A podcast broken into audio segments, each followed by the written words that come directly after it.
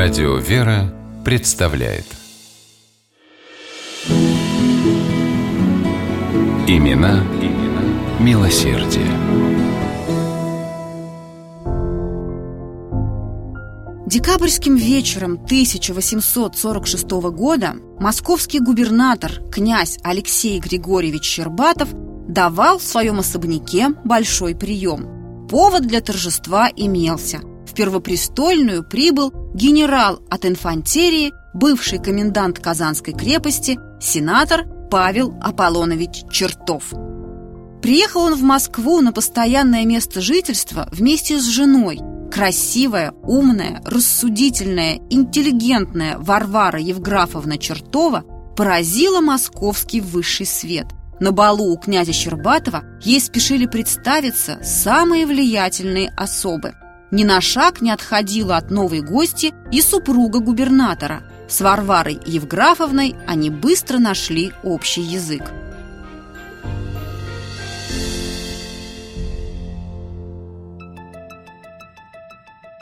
Со временем, узнав, что жена губернатора возглавляет в Москве сразу несколько благотворительных обществ, Варвара Чертова выразила горячее желание ей помогать. Еще живя в Казани, Варвара Евграфовна проявляла большую заботу о нуждающихся. Согласие мужа она устраивала бесплатные воскресные трапезы для бедных, жертвовала деньги на раздачу милостыни Казанским храмам и Раивскому Богородицкому монастырю.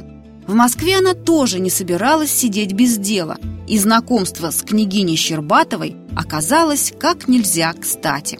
Уже через несколько дней после приезда Варвара Чертова начала деятельно трудиться в московском дамском попечительстве о бедных, которое возглавляла тогда губернаторша Щербатова – Варвара Евграфовна самозабвенно искала средства для благотворительных проектов попечительства, лично посещала потенциальных жертвователей, убеждала в необходимости помочь. И немало жертвовала сама. Довольно скоро Чертова стала вице-председательницей попечительства, а также председательницей Московского совета детских приютов. На собственные средства в шести из них она устроила домовые храмы.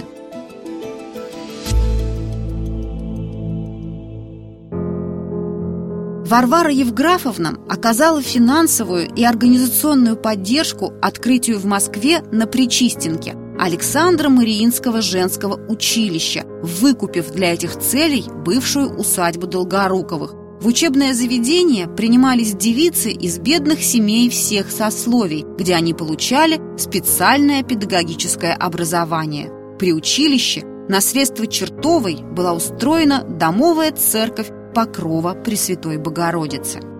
Еще одно начинание, в котором Варвара Евграфовна приняла деятельное участие – поддержка богадельни для престарелых женщин в Дурновском переулке. Богадельню эту с домовой церковью Спаса Нерукотворного попечительству о бедных подарил купец Иван Барыков. По его имени богадельню и было решено назвать Барыковской – Чертова вложила средства в реконструкцию здания и ремонт церкви.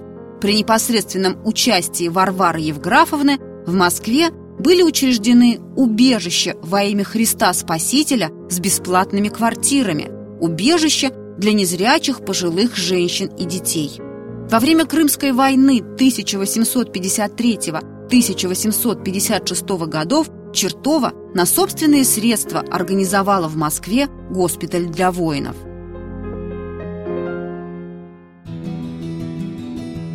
Наверное, одной из самых важных вех благотворительной деятельности Варвары Евграфовны Чертовой стало открытие приюта Святой Марии для неизлечимо больных детей.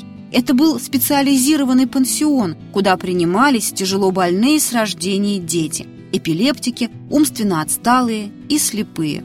Чертовой удалось привлечь к участию в проекте знаменитого педиатра, профессора медицины Николая Алексеевича Тольского. Тем временем в 1871 году скончался нежно любимый супруг Варвары Евграфовны. В память о нем она передала унаследованный от мужа дом и капитал в 100 тысяч рублей на нужды московского дамского попечительства о бедных.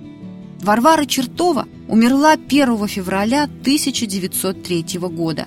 Отпевали ее в церкви Воскресения Славущего на Остоженке, прихожанкой и попечительницей которой была Варвара Евграфовна.